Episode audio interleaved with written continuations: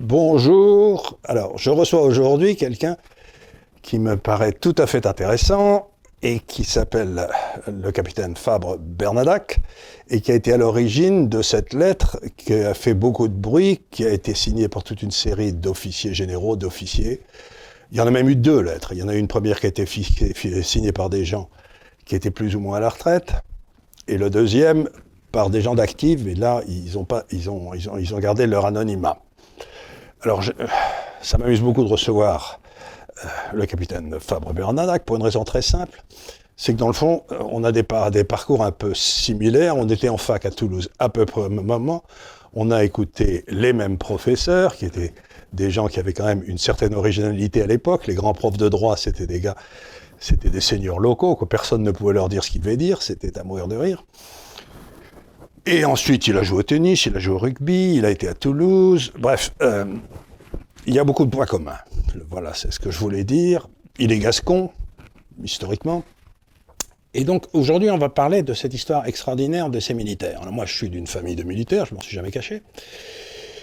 Et euh, je voudrais d'abord vous interviewer sur plusieurs points quasiment juridiques. Le devoir de réserve est un devoir que les militaires s'imposent à eux-mêmes. Je, vous voyez, lui, il n'est pas d'accord, là. C'est, le directeur financier de la boîte, vous savez. Il n'aime pas les militaires, non, il aime beaucoup les militaires, mais euh, il n'aime pas ceux qui en disent du mal, à mon avis. Euh, donc, la question que je voudrais vous poser, c'est celle-ci. C'est que le militaire est euh, avant tout un citoyen. Comme citoyen, il a le droit à la liberté de parole. Et je suis quand même étonné, à ma connaissance, le texte juridique qui régit ce devoir de réserve est extraordinairement vague. On ne sait pas trop comment il s'applique. Et je voudrais d'abord que vous nous précisiez quel est le statut juridique d'un officier qui, dans le fond, ouvre sa gueule. Est-ce qu'il est, est-ce y a quelque chose qui permet de le, punir ou bien est-ce simplement une espèce de coutume? Oui, alors votre question, elle se divise en, plusieurs questions. D'abord, moi, on ne peut pas me punir. Je veux dire que je suis retraité et les, militaires, officiers, sous-officiers, hommes du rang retraités, on ne peut pas leur, les punir. Les seuls qu'on peut punir au niveau retraité, ce sont les généraux s'ils sont dans cet état bâtard, cette espèce de, d'entre-deux chaises qui est la, deuxième section. Alors, qu'est-ce que c'est que la deuxième section? Ce sont les généraux qui, une fois qu'ils sont arrivés à l'âge de la retraite, passent dans un second état jusqu'à l'âge de 68 ans, dans lequel ils, sont en réserve de la République, euh, en deuxième section. Et cette deuxième section, ils peuvent être, ils peuvent être rappelés en cas de problème grave en première section, c'est-à-dire d'actifs. C'est pour ça qu'on va jouer là-dessus pour dire que les gens de la deuxième section n'ont pas le droit, euh, disons, soyons clairs, d'ouvrir leur gueule. Quoi. C'est, pour eux, c'est, c'est pas possible parce qu'ils peuvent être appelés. Je tiens quand même à préciser que sur les 4000 ou 5000 généraux qu'il y a, euh, il y en a que 90 qui sont rappelés tous les ans simplement. Voilà, les autres, euh, les autres sont là. C'est, en fin de compte, la deuxième section, c'est une, c'est une, une relique historique de, choses qui se sont passées à l'époque où l'armée était importante, où l'armée était puissante, et puis surtout, il ne faut pas oublier que euh, lorsque la révolution, lorsque la République, lorsque la Troisième République est née, il y avait énormément parmi les officiers d'officiers monarchistes. Donc c'était une, manière de les tenir en leur disant attention, ne dites pas grand-chose parce que sinon on a des armes contre vous et en deuxième section, on peut vous enlever la deuxième section. Voilà. Donc vous voyez, il y avait un ensemble historique, il y avait un ensemble à la fois juridique, mais très flou au niveau juridique. Alors j'en arrive maintenant à la fin, c'est-à-dire au personnel d'active. Le personnel d'active, lui, est soumis au devoir de réserve. Ça, c'est une évidence. Le seul problème, c'est qu'est-ce que le devoir de réserve? Et le devoir de réserve est très, très flou parce que le devoir de réserve, c'était au départ un devoir de réserve par rapport à des problèmes pratiques ou techniques. Euh, si vous dévoiliez euh, la, manière dont se préparait l'offensive, par exemple, contre l'Allemagne, il est évident qu'à ce moment-là, euh, votre devoir de réserve était, il, y avait, il y avait même pire, hein, puisqu'il pouvait y avoir à ce moment-là espionnage où il pouvait y avoir à ce moment-là, vous trahissiez, trahison et trahir son pays. Mais c'était dans un cadre technique ou, dans un cadre donc euh, euh, stratégique. C'était pas généralement dans un cadre politique. Mais ici, euh, nous sommes dans un cadre politique et on considère que c'est ce que le gouvernement considère, Madame Parly considère, c'est que la lettre la lettre que j'ai que j'ai que j'ai écrite et, dans le domaine politique et par conséquent il n'avait pas à prendre parti parce que ma, lettre d'après ce que je viens de lire c'est tout chaud hein, c'est tout récent parce que euh, ma lettre en fin de compte était trop trop forte trop trop féroce contre le gouvernement et par conséquent ils n'auraient pas dû la signer c'est très subjectif comme interprétation. Mais est-ce qu'il y a des jurisprudences sur des hommes qui auraient euh, euh, outrepassé leur demande de réserve et qui auraient été condamnés? S'ils ont été condamnés, c'était à quoi? Alors, euh, les jurisprudences, il y en a eu au moment, au moment de la guerre d'Algérie. Oui, mais là, là c'était une révolte contre la République, ça c'est autre chose. oui, oui, oui, c'était une révolte contre le président, le président de la République. Mais là, si vous voulez, il y a, encore une fois, ils sont, ils sont condamnés à quoi? C'est le ministre qui va décider c'est le ministre et, bon, et la chancellerie qui, vont décider.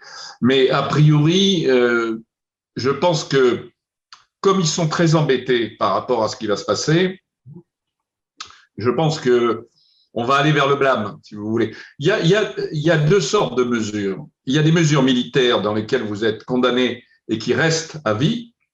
Et puis, il y a des, des petites, euh, des petites peines que vous effectuez et à ce moment-là, euh, ça vous ça vous suit pas. Par exemple, l'avertissement qui est la première des, punitions, ça la conséquence est, minime mais elle n'est pas importante. Euh, le blâme est, plus important puisque lui, il va vous suivre toute la vie et euh, par conséquent, pour monter en grade, ça va être plus compliqué. Mais une fois qu'ils sont à la retraite, même de deuxième section, le blâme. Ils ne monteront plus nulle part. Normalement, ils ne risquent pas ça, puisqu'ils sont en deuxième section. Non, ce qu'ils risquent, c'est qu'on leur enlève la deuxième section et qu'on les mette automatiquement à la retraite.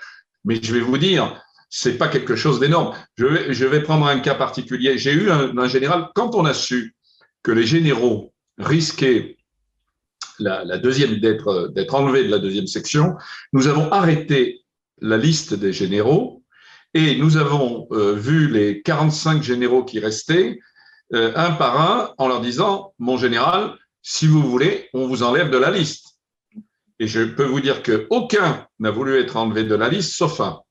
Et il a été enlevé de la liste parce qu'il nous a dit, moi j'ai mon fils qui sert dans l'armée, et je crains fort qu'à partir du moment où je signe, ça, en fin de compte, on se retourne contre lui. C'est le seul. Tous les autres, on dit, on n'en a rien à fiche, et j'ai eu cette phrase merveilleuse d'un général me disant, vous comprenez que entre la deuxième section et, euh, et, la France, je choisis la France. Voilà. C'est une, une, très belle formule. Alors, moi, ce que j'essaye de comprendre, c'est que dans l'histoire de France, il y en a eu des officiers qui ont euh, qui sont exprimés haut et fort. On, on, peut remonter à De Gaulle, mais en même temps, tous les officiers français qui ont choisi De Gaulle de 40 à 43 en quelque sorte, il y en a eu. J'imagine qu'ils ont tous été condamnés à mort et que l'histoire leur a donné raison, euh, qu'on le veuille ou non. Donc, expliquez-moi comment un gouvernement qui se fait attaquer sur le fait que l'unité territoriale de la nation n'est plus garantie, qu'il y a des zones de non-droit, etc., ce qui est une évidence que tout le monde connaît, il y a eu des dizaines de livres qui sont sortis là-dessus. Comment peut-il reprocher à des généraux de dire quelque chose qui est une évidence dans le public? Moi, je pense que ça tient euh, au statut de lui-même, au, phénomène militaire. C'est-à-dire que le, gouvernement essaye de tenir les deux forces essentielles pour la répression que sont pour la pour la répression extérieure, enfin pour la guerre extérieure, qui sont l'armée et la police. Euh, le problème, c'est que si euh, déjà il y a eu quelques problèmes avec la police, si en plus il sent poindre une espèce d'effervescence au niveau militaire, euh, pour lui, ça va être très compliqué. C'est pour ça qu'il a essayé de couper court. Et c'est très amusant d'ailleurs, parce que Madame Parly a dit, elle n'est pas la seule d'ailleurs, elle a dit, euh, en fin de compte, ce sont quelques, grosso modo, hein, quelques vieillards, euh, vous savez, en charentaise, enfin ainsi de suite, et ils n'ont aucun rapport avec l'armée, et l'armée ne les suit pas. Mais si l'armée ne nous suivait pas, pourquoi nous punir? On laisse les vieux cons que nous sommes, on les laisse de côté, puis c'est tout. Mais là est, le problème, c'est qu'elle sait très bien, elle très bien que derrière tout ça, derrière le ras-le-bol, nous sommes le thermomètre de l'armée, nous sommes le thermomètre des militaires. Nous sommes là pour dire, euh, en, fin de compte, ce que nous, nous ressentons, nos camarades d'actifs le ressentent. Pourquoi? Pour plusieurs raisons, parce que nous sommes toujours en osmose avec, avec l'active.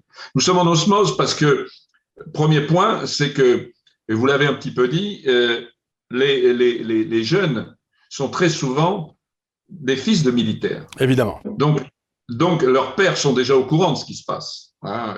Pour les généraux qui sont aujourd'hui à la retraite, ils ont tous des fils très souvent dans l'armée et par conséquent, ils savent ce qui se passe.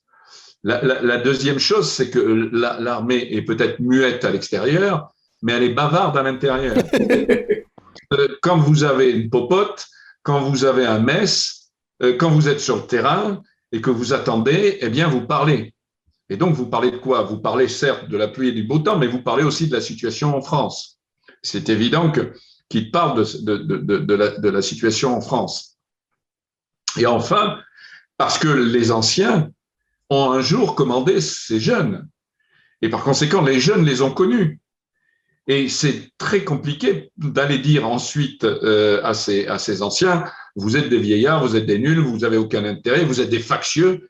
Alors là, c'est grave, hein, parce que factieux, ça veut dire dans l'illégalité. Et, là, c'est très, très grave de dire ça. D'ailleurs, il y a des généraux qui sont en train de, de, se rassembler pour porter plainte contre, contre cette, cette personne, ces, ces, gens du gouvernement qui ont été dire des phrases pareilles. Donc, je pense que le gouvernement savait très bien qu'il y avait un, rapport certain entre l'active et la, retraite ou la réserve. Et il a essayé de casser ça en, tout de suite en disant attention, parce que nous, on va vous tomber dessus de telle manière à ce que les gens n'aient plus envie de continuer ce qui se passait, c'est-à-dire de, de, signer cette lettre. Mais je pense que l'effet a été inverse. Parce que nous, là où on a eu le plus de monde qui a signé la lettre, c'est quand ils ont su que les ministres nous tombaient dessus ce moment-là, je peux vous donner un chiffre. Nous avions une signature toutes les deux secondes sur le site. Donc, vous, voyez un petit peu la, force. Et cette force, j'en remercie le, ministre. D'ailleurs, j'en remercie tous les politiques qui sont intervenus parce que c'est extraordinaire. Euh, si Marine Le Pen n'était pas intervenue, il y, aurait, eu certainement en ce moment-là moins de relief de la lettre. Si ensuite Mélenchon n'avait pas, pris le pas euh, sur Marine Le Pen, il y aurait eu moins de gens qui y auraient signé. Si ensuite, quatre jours après, le gouvernement n'était pas intervenu, il y aurait eu moins de monde. Enfin, tous ces gens ont été remarquables. S'il avait fallu que je les paye pour leur dire aidez-moi pour la lettre, je crois que je ne serais jamais arrivé aussi bien qu'ils l'ont fait eux-mêmes. Ils sont, tout à fait remarquables. Et aussi curieux que ça paraisse, je crois que autant le devoir d'un officier est d'obéir, Autant il y a, on sait très bien que dans l'histoire de France, il y a eu des moments où le devoir c'était de désobéir. Et que c'est là où, dans le fond, euh, un homme se révèle quand il accepte de briser les normes, et c'est là où il devient adulte, quand il, passe, si vous voulez, de l'obéissance à la désobéissance pour quelque chose qui est au-dessus. Voyez, pour moi, c'est un, une notion très forte, cette notion de désobéissance. On ne désobéit pas à la légère ce que je veux dire, c'est que vous le désobéissez parce qu'il y a quelque chose qui vous paraît. Et là, je voudrais vous poser une question, puisque vous connaissez très bien l'armée. Et c'est la question suivante. Dans l'histoire de France, quand l'armée commence à, s'ébrouer, mettons, à dire ça va pas du tout, c'est en général un très mauvais signe. Quand la police et l'armée commencent à dire ça va pas du tout, les gars, c'est c'est un régime qui est extraordinairement fragile. Je me souviens en 58, j'étais gamin, j'avais 5 ans, 15 ans, mais je me souviens très bien que la 4ème République est tombée quand la, la police s'est mise en grève à Paris, quoi, en disant non, vous êtes gentil, mais on répond, on répond plus aux ordres du ministère de l'Intérieur. Terminé. Donc, le gouvernement devrait, s'il était compétent, prendre cette euh, mauvaise humeur de l'armée comme un signe extraordinairement dangereux. Je ne tiens pas à ce que l'armée parle. Moi, la, bonne idée, c'est dans le fond que l'armée ne parle pas. Ça veut dire que tout va bien. Enfin, tout va bien dans des limites. Mais si l'armée se met à parler, il me semble que c'est extraordinairement important et que le gouvernement devrait y prêter la plus grande attention. Et au contraire de ça, il vous traite comme si vous étiez des gamins mal élevés. Une fois factieux, ça, va plus loin. Mais euh, ce que vous dites est, totalement vrai. Et, moi, je, moi je, quand j'ai fait cette lettre, qui est, rude, je le reconnais, je pensais que l'État allait dire, bon, euh, il y a des termes qui ne nous plaisent pas, mais on va étudier le problème, on va voir le problème, on va, on va, essayer de comprendre. En fin de compte, euh, nous étions des messagers et au lieu de s'en prendre au message et de voir le message, euh, on s'en est pris au messager. Voilà. C'est toujours la même chose. Quand vous avez raison, euh, vous dérangez. Vous dérangez et, et, si vous dérangez, on ne regarde plus ce que vous avez dit, on analyse même plus que ce que vous avez dit, puisque moi, on a raconté des bêtises en disant que je voulais faire un coup d'État ou un putsch ou j'en sais rien, alors qu'on voit très bien dans le texte que c'est absolument l'inverse. Je leur dis, faites attention, nous allons arriver à ça.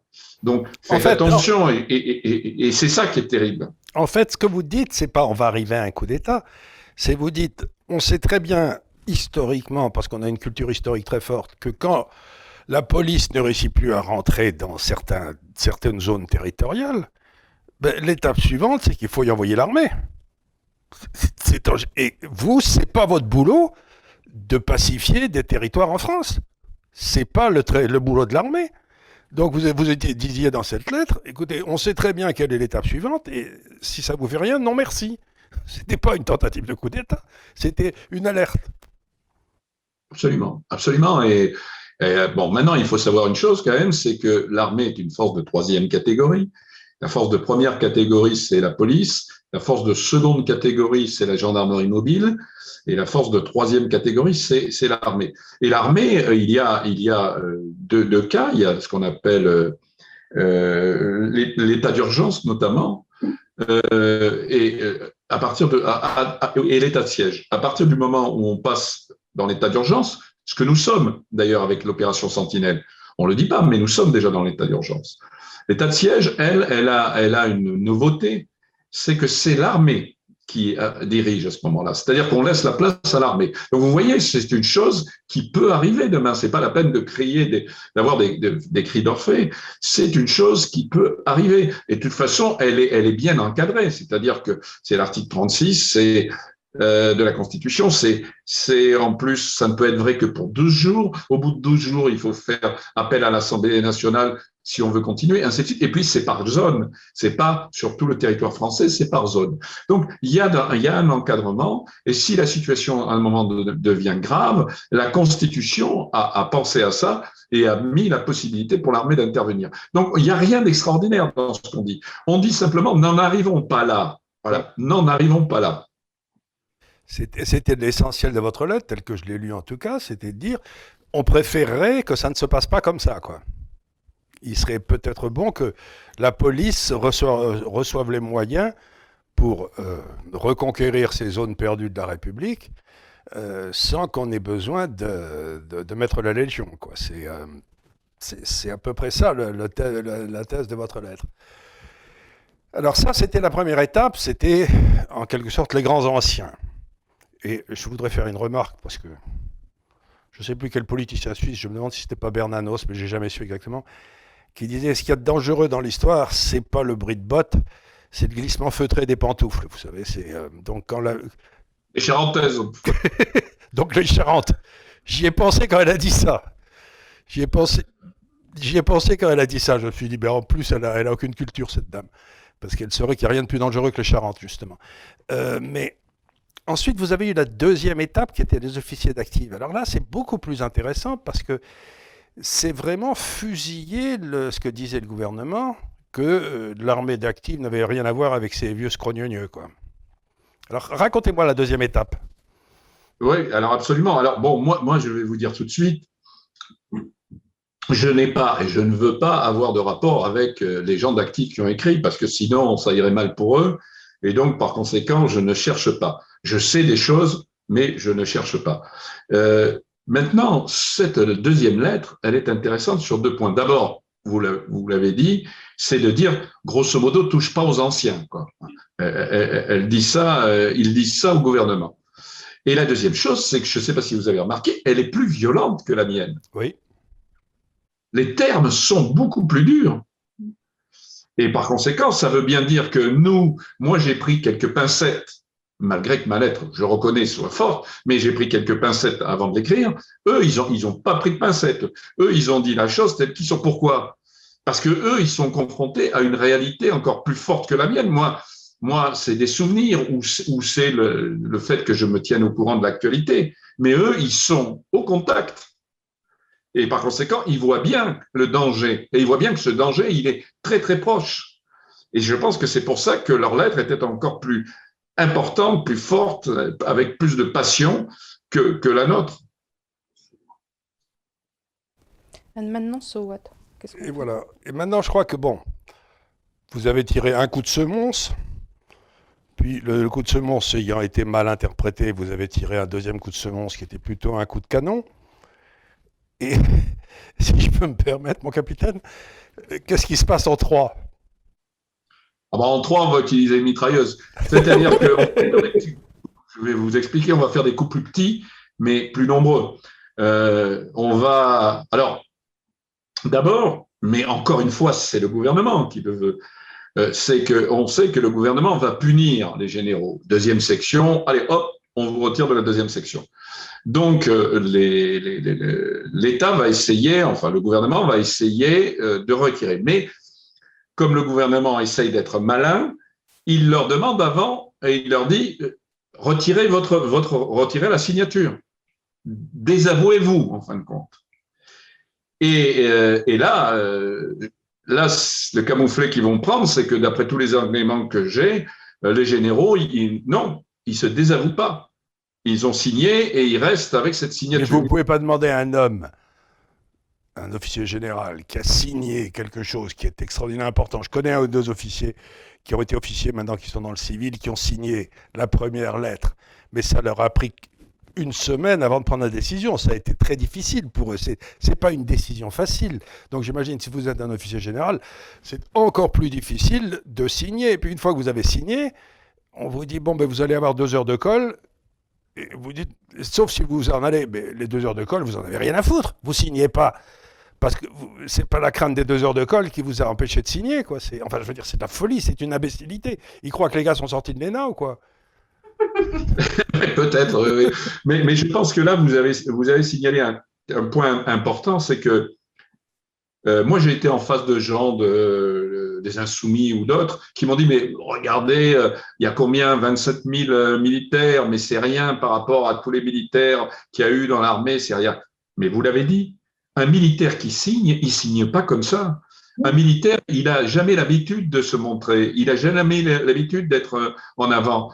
Et pour qu'il l'ait fait, je peux vous dire que pour que un l'ait fait, il y en a 50 qui se sont posé la question, puis à la fin qui ont dit euh, bon allez on va pas le faire, mais, mais qui étaient d'accord avec nous sur la lettre. Si on avait dit aux gens vous pouvez vous exprimer sur la lettre, mais je vais vous dire c'est pas 27 000 qu'on en aura eu, c'est des, centaines de milliers. Hein. Mais c'est vrai qu'un militaire n'est pas habitué toute sa vie, il n'a pas été habitué à, dire un certain nombre de choses, il a plutôt été habitué à la fermer. Hein. En fin de compte, moi je l'ai pas fermé parce que j'ai fait des études et au départ, c'était plus, pas l'armée, je l'ai rattrapé par les EOR et par le fait de me faire activer et tout.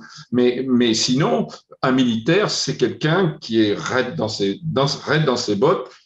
Je dirais pas dans ses charentaises, mais raide dans ses bottes. Et par conséquent, et par conséquent, c'est pas son habitude. Et vous l'avez très bien dit. Pour que ces gens-là aient signé, après, il a, il a fallu qu'ils se posent des questions et il a fallu vraiment qu'ils sentent combien ce que je disais était vrai et combien la situation est, aujourd'hui tragique. Alors, essayez de me résumer un petit peu, puisque vous connaissez bien ces milieux, puisque vous, vous, les voyez beaucoup, quel, euh, si vous deviez me résumer en quelques phrases ce qu'ils pensent de la situation française à l'heure actuelle, ceux qui ont signé cette lettre, outre le fait que vous l'avez bien décrit dans votre lettre, mais les échos que vous en avez eus, qu'est-ce qui remonte vers vous? Parce que vous devez, vous être quelqu'un qui reçoit pas mal de, d'échos qui remontent quoi, en ce moment. Quel est, quel est leur vrai souci? Moi, je pense qu'ils l'ont, ils, l'ont D'abord, premièrement, ils l'ont exprimé dans leur lettre. C'est-à-dire qu'on demande à ces gens d'aller se faire trouver la peau, et c'est le travail, je dirais que ça peut être la finalité d'un militaire. Si vous êtes dans l'armée, vous acceptez de donner votre vie. Hein, c'est quand même énorme. Il n'y a pas beaucoup de métiers, il n'y a pas beaucoup de professions où on demande aux gens de donner leur vie. Là, c'est dans le règlement militaire. Vous, pouvez, on peut vous, prendre votre vie, on peut vous demander votre vie pour, euh, pour une opération militaire. Donc, ces gens, on leur demande leur vie pour aller par, très souvent, aujourd'hui, c'est de Sahel, c'est l'opération Barkhane. Et ces gens se disent, mais en fin de compte, on va lutter contre des islamistes euh, avec le fait que ce sont des gens qui sont très souvent insaisissables, qui, qui sont plus forts pour aller poser des bombes euh, sur la route ou des engins sur la route que, autre chose, pour de temps en temps faire quelques coups ponctuels, mais il n'y a pas de véritable bataille. Mais il y a des morts. Il y a des morts parce que quand vous circulez et que vous prenez un engin euh, et que le véhicule prend un engin, vous avez des morts. Donc, vous risquez d'un côté votre vie, et quand vous revenez en France, prendre vos congés, vous voyez à travers ce que vous disent votre famille, votre femme, euh, vos enfants, vous voyez une situation dégradée, vous voyez une situation dans laquelle euh, les petites choses, parce que c'est pas ce qui est intéressant, c'est pas simplement les, agressions les plus violentes, mais c'est le, français moyen du coin qui sait que quand il part de chez lui, il faut qu'il regarde bien si toutes les portes sont fermées parce qu'il y a un, un, cambriolage toutes les trois secondes en France, qui sait très bien que quand il met sa, j'ai pris souvent cet exemple, sa trottinette électrique au parking parce qu'il est dans un coin où il y a des HLM ou tout ça, eh bien, euh, le lendemain, bah, sa trottinette, elle a toutes les chances d'avoir disparu et qu'une trottinette électrique aujourd'hui, pour aller travailler, ça coûte 1000 euros. Et que quand vous gagnez le SMIG, ben, c'est pas terrible à ce moment-là.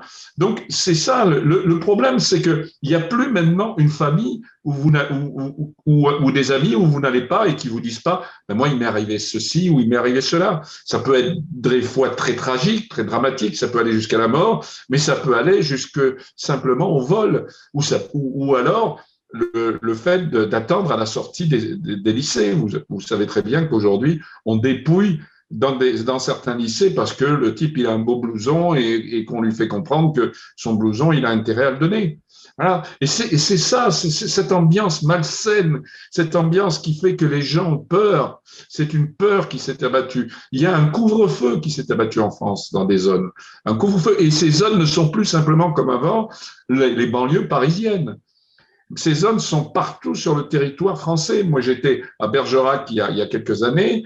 Eh bien, il y a un quartier de Bergerac qui est un quartier euh, difficile. Vous voyez ce que ça veut dire, difficile? C'est un, mot qu'on a qu'on prononce. Donc c'est ça, c'est cette ambiance délétère qui est partout dans ce pays. Et ça, les militaires quand ils reviennent, ils, ils voient un rapport qu'ils ne comprennent pas entre d'un côté ce qu'ils font là-bas, où ils attaquent, où ils essayent de trouver, où ils essayent de forcer des gens, alors qu'ils ont l'impression ici que rien n'est fait pour forcer, pour pour euh, pour emprisonner, pour pour condamner les autres qui, eux, sont dans leur pays, dans leur pays, et, ils ne voient rien arriver. Donc, c'est ce deux poids, deux mesures qui est terrible pour eux.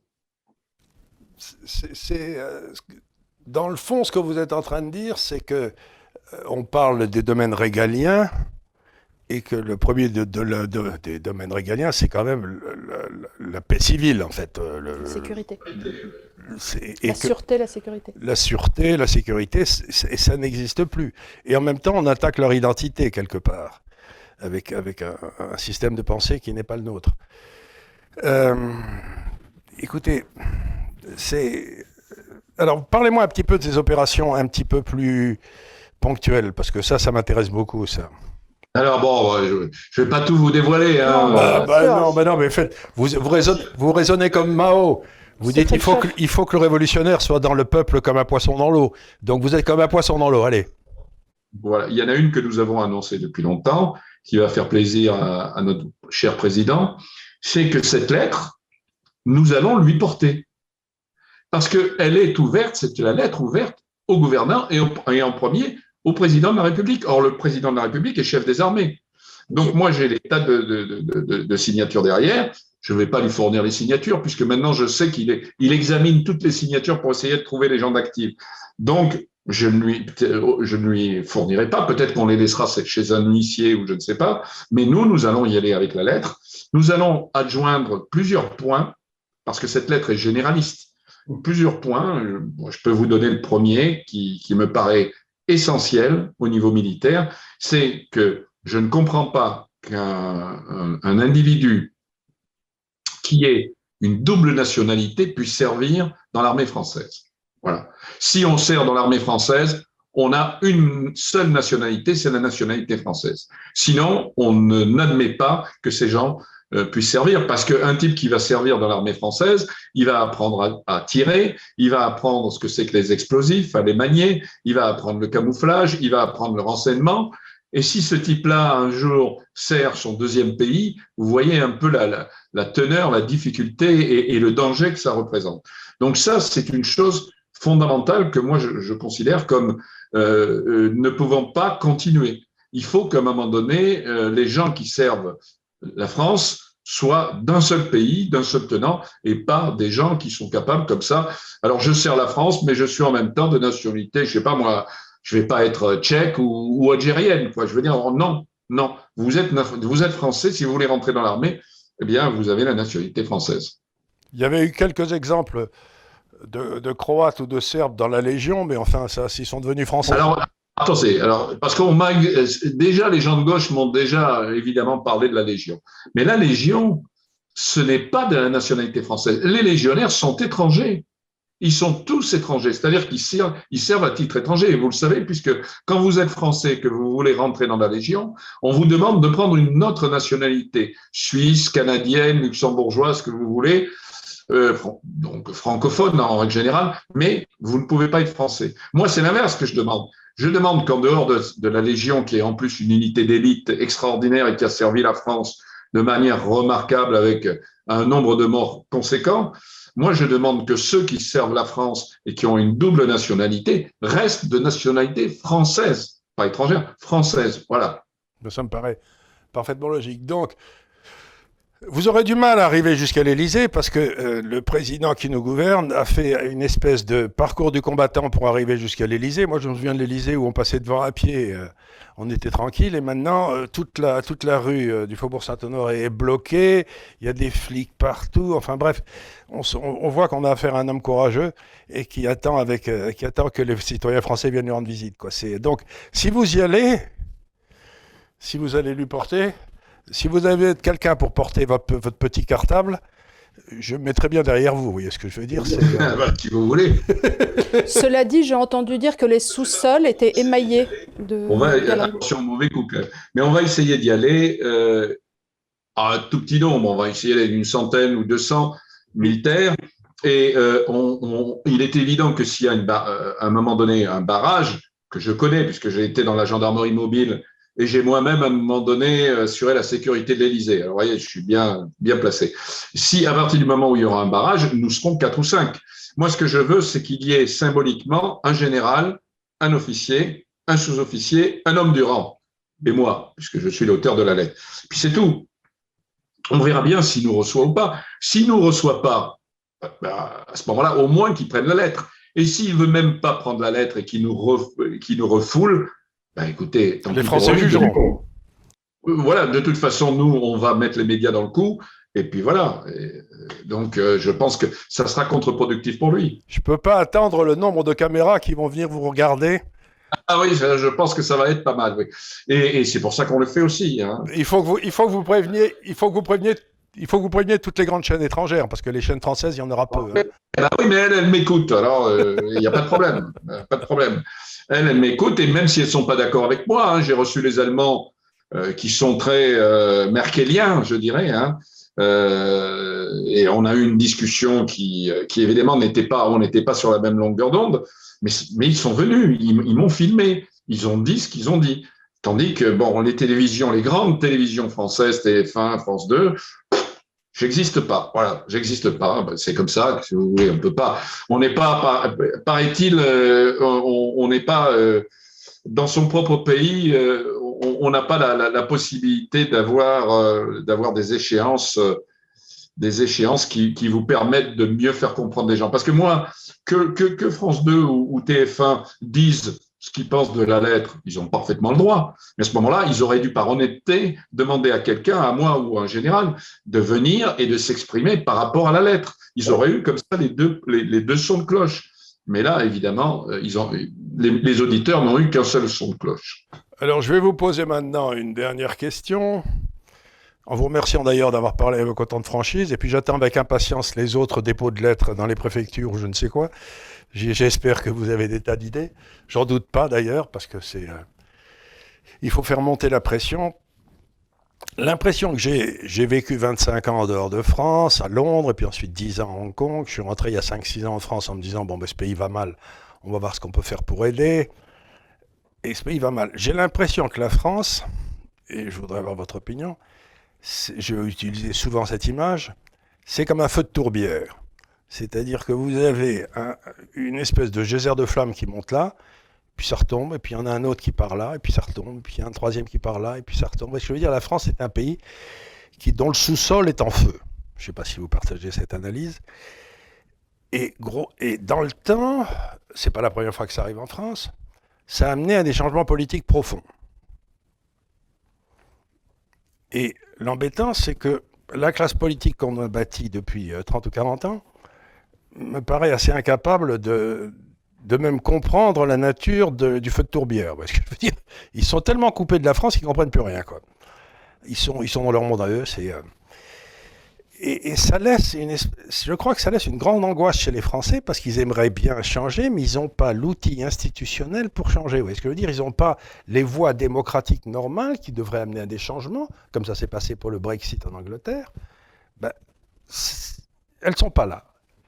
Alors, il faut que quelqu'un se mette au boulot pour essayer de créer ces voies démocratiques pour que le changement se passe normalement et non pas avec des claques dans la rue. Euh, quelle analyse faites-vous de la situation politique en France, surtout avec cet horizon de 2022 qui tétanise tout le monde? Alors d'abord, je vais reprendre votre exemple de Tourbière. Je dirais que moi, j'essaye de rassembler les mots euh, ensemble de telle manière à ce qu'en effet le feu soit plus important. L'idée, l'idée que, que, j'ai, moi, c'est pas simplement l'idée des militaires, c'est c'est là où, où, mon idée n'est pas celle des, des, policiers, mais que je comprends. Hein. Les policiers, ils veulent se faire aimer. Donc, leur problème, c'est la police. Moi, mon problème n'est pas l'armée. J'ai utilisé euh, cette lettre et je l'ai proposée à l'armée, j'ai proposé à des militaires, parce que je pense que les militaires sont les premiers à avoir une notion forte de ce qu'est un pays et forte de ce qu'est euh, une nation. Donc, c'était eux qui m'intéressaient pour savoir ce qu'ils en pensaient. Et je savais qu'à partir du moment où ils répondaient présent à ça, on pouvait développer ça. Et, et d'ailleurs, le nombre de réponses considérables, mais vraiment considérables que j'ai reçues, des milliers de civils me disant on ne croit plus, c'est exactement ce que vous dites, on ne croit plus aux politiques, on croit aux militaires parce que le militaire, il a des valeurs que le politique n'a pas. Et il risque sa peau. Et il risque sa peau. Il risque sa peau.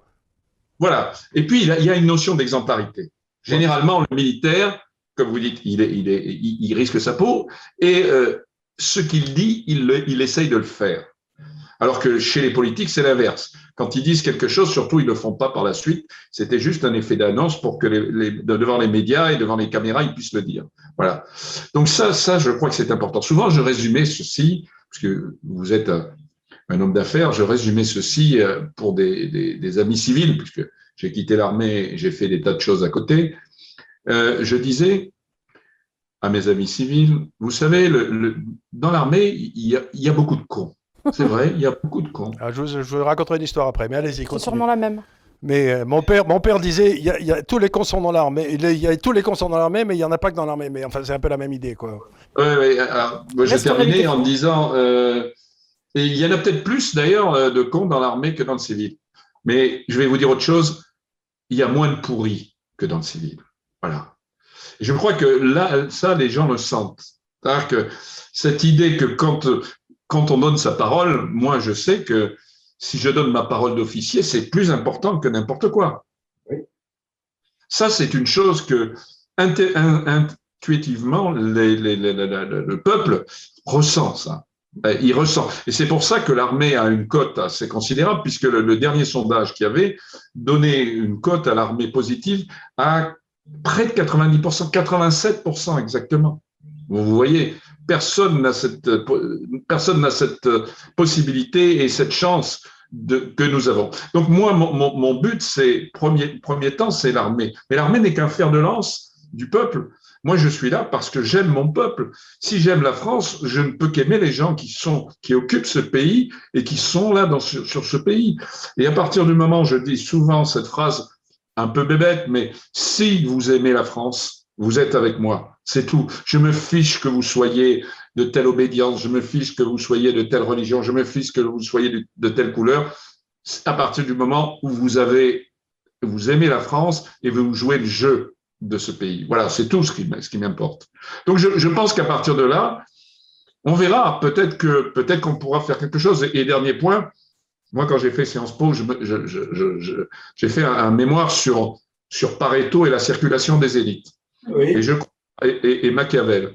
Et je crois, si vous voulez, qu'aujourd'hui, nous, nous avons été, je reprends aussi là aussi vos termes, nous avons été avec des renards, des loups-voyants en politique des gens qui étaient toujours en train de dire quelque chose et de dire l'inverse.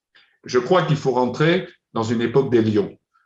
Alors, les lions ne veut pas dire à un niveau politique, ça ne veut pas dire tel parti ou tel parti, il y a des lions partout. Il y a, des lions, et ils l'ont montré d'ailleurs, il y avait euh, Clémenceau pouvait être un lion et c'était un radical, je veux dire. Bon, il, y a, il y a simplement, il faut changer le personnel politique, il faut des gens qui, à un moment donné, aient trois qualités pour moi. La première, c'est redonner à ce pays un idéal ce qui n'a plus. La deuxième, c'est redonner l'exemplarité à ce pays alors que les, politiques ont été tellement nuls qu'aujourd'hui plus personne ne croit en eux parce qu'il n'y a plus d'exemplarité. Et la troisième, vous m'excuserez en tant que je vais choquer euh, les, les, oreilles de votre fille, mais c'est une paire de couilles parce que ce pays n'a plus de courage. Voilà. Et c'est ça qu'il faut dans ce pays. Et je pense que le, problème, c'est que les gens qui sont capables de comprendre ça et de mettre en, place ça, ce seront les lions, ce ne seront pas les renards. Mais vous avez le rôle des chacals et des renards, c'est toujours d'essayer de liquider les lions. Quand ils envoient, et de le tuer quand il est encore petit. Hein, c'est euh, euh, il est peut-être en train de grandir là. peut-être que c'est pas moi. Hein. Moi, je suis trop vieux. Je suis un vieux con. Moi. Mais je veux dire. Vous inquiétez pas, il y, en a, un autre ici. Mais c'est euh, c'est ce que disait ce, ce, merveilleux écrivain qui avait écrit La promesse de l'aube. Vous savez, euh, Romain Gary. Oh ben, ah je suis pas. Je n'ai pas une goutte de sang français. Oui, oui, oui, je, je connais, c'est remarquable. Mais voilà, c'est ça la France. La France, c'est une histoire d'amour. Vous savez, c'est aussi ce qu'on dit. Vous, vous, connaissez ce, qu'on dit par rapport à la Légion, c'est euh, euh, quel est cet inconnu qui est devenu fils de France euh, par le sang versé et pas par le sang acquis? Et je crois que c'est ça qui est intéressant, c'est qu'à un moment donné, on devient français, on peut le devenir, on peut. Combien de gens d'origine italienne, polonaise, espagnole, portugaise sont devenus français? Ils sont devenus, aujourd'hui, ils sont plus français que les Français. Moi, je connais des gens d'origine italienne, mais qui sont encore plus durs que moi, tellement ils aiment ce pays, ils voudraient que tout le monde le respecte. Et je crois que c'est ça qui est important, c'est respecter ce pays, aimez-le, parce que si vous l'aimez, ça veut dire que vous aimez cette culture, vous aimez sa langue, vous aimez sa cuisine. Et nous, dans le sud-ouest, on est bien placé pour le savoir. Donc, vous aimez tout ça. Et, je, considère que c'est bateau ce que je dis. Mais c'est important parce que pour l'instant, les gens sont couchés. Les gens sont couchés parce qu'ils ont pris tellement de coups sur la, sur la tête en disant vous êtes bon à rien, le français c'est un nul, c'est un ancien colonialiste, c'est un raciste, c'est un vieux schnock. Eh bien, moi, je leur dis non, relevez-vous. Voilà, relevez-vous. Moi, ce que j'essaye, ce que je vais essayer de faire dans mon domaine, c'est pas, pas un secret, c'est que je trouve que la classe politique ayant montré qu'elle était incapable, il faut redonner la parole au peuple, c'est-à-dire aller vers le référendum d'initiative populaire. Il faut, il faut que le peuple reprenne l'ordre du jour. Voilà. Et de, de ce peuple sortiront les lions. J'ai soutenu, je le dis dans la lettre, les Gilets jaunes hein, au départ. Hein, donc, euh, je suis tout à fait d'accord avec ça. Et, je crois qu'en effet, le peuple est, a un jugement beaucoup plus sain que les gens sortant de l'ENA. C'est ça. Vous savez ce que disait Montaigne? Il disait J'aime les gens de mon pays qui n'en savent pas assez pour raisonner de travers. C'est. Euh, il était du sud-ouest, enfin par là-bas vers le, vers le nord, mais enfin il était quand même du sud-ouest presque, Montaigne. Allez, ben écoute. Je suis tout à fait d'accord avec vous sur cette analyse et sur le référendum, euh, le, référendum euh, d'initiative, ou je ne sais pas ce qu'il faut dire, euh, citoyenne. Moi, je suis totalement d'accord et je pense que, alors évidemment, il ne faut peut-être pas un référendum pour tout, ou du moins à ce moment-là, on peut le faire au niveau communal, mais sur un plan national, pour les grands thèmes, il en faut un. Regardez, par exemple, le problème de, le problème de l'immigration ne sera jamais traité en référendum, mais par contre, on va vous sortir un petit référendum sur l'écologie, parce qu'on sait très bien que l'écologie, tout le monde est d'accord sur l'écologie. Après, il faut savoir ce qu'on en met dedans, mais tout le monde est d'accord. Par contre, sur un thème qui touche de près les gens comme la, sécurité ou, l'immigration euh, ou même, euh, les, problèmes sociétals, euh, à partir de ce moment-là, non, les gouvernements, quels qu'ils soient, ne, prendront pas la, décision de faire un référendum. De la même manière, regardez, on, a, on a aujourd'hui, on n'a pas la proportionnelle, ce qui fait qu'aujourd'hui, des partis, d'ailleurs aussi bien les insoumis que le Rassemblement national, ont entre 8 et 15 députés, alors qu'ils devraient en avoir 50 à 100. Je veux dire, bon, euh, on voit bien que, que, ce pays fait tout pour casser une véritable démocratie. Ah mais absolument. On voit bien qu'il y a une classe quasiment criminelle qui a pris le pouvoir et qui entend le garder envers et contre tout. Et donc, ce qu'il faut faire, c'est réussir à se débarrasser en rendant le pouvoir au souverain, c'est-à-dire au peuple. C'est le souverain. C'est le souverain qui doit maintenant prendre, appeler l'ordre du jour. C'est plus ces gens-là. Bien, ben écoutez, mon capitaine, ça a été un bon moment. D'abord, un bon moment passé avec un vieux Toulousain. Et euh, comme on dit au rugby de temps en temps, je l'ai déjà dit, mais enfin je vais le redire, euh, je crois qu'au rugby, il y a des moments où il faut ouvrir la boîte à claques. Et je crois qu'en France, on est en train d'arriver, on se rapproche dangereusement du moment où elle va s'ouvrir toute seule, quoi, la boîte à claques, si on continue. Bah écoutez, je ne sais pas ce qui se passera, mais en tous les cas, euh, je pense que les deux ans qui vont venir vont être assez intéressants. C'est le moins qu'on puisse dire. C'est le moins qu'on puisse dire. Merci beaucoup, mon capitaine. Et puis on restera en contact. Hein. Merci Bravo pour votre action. Música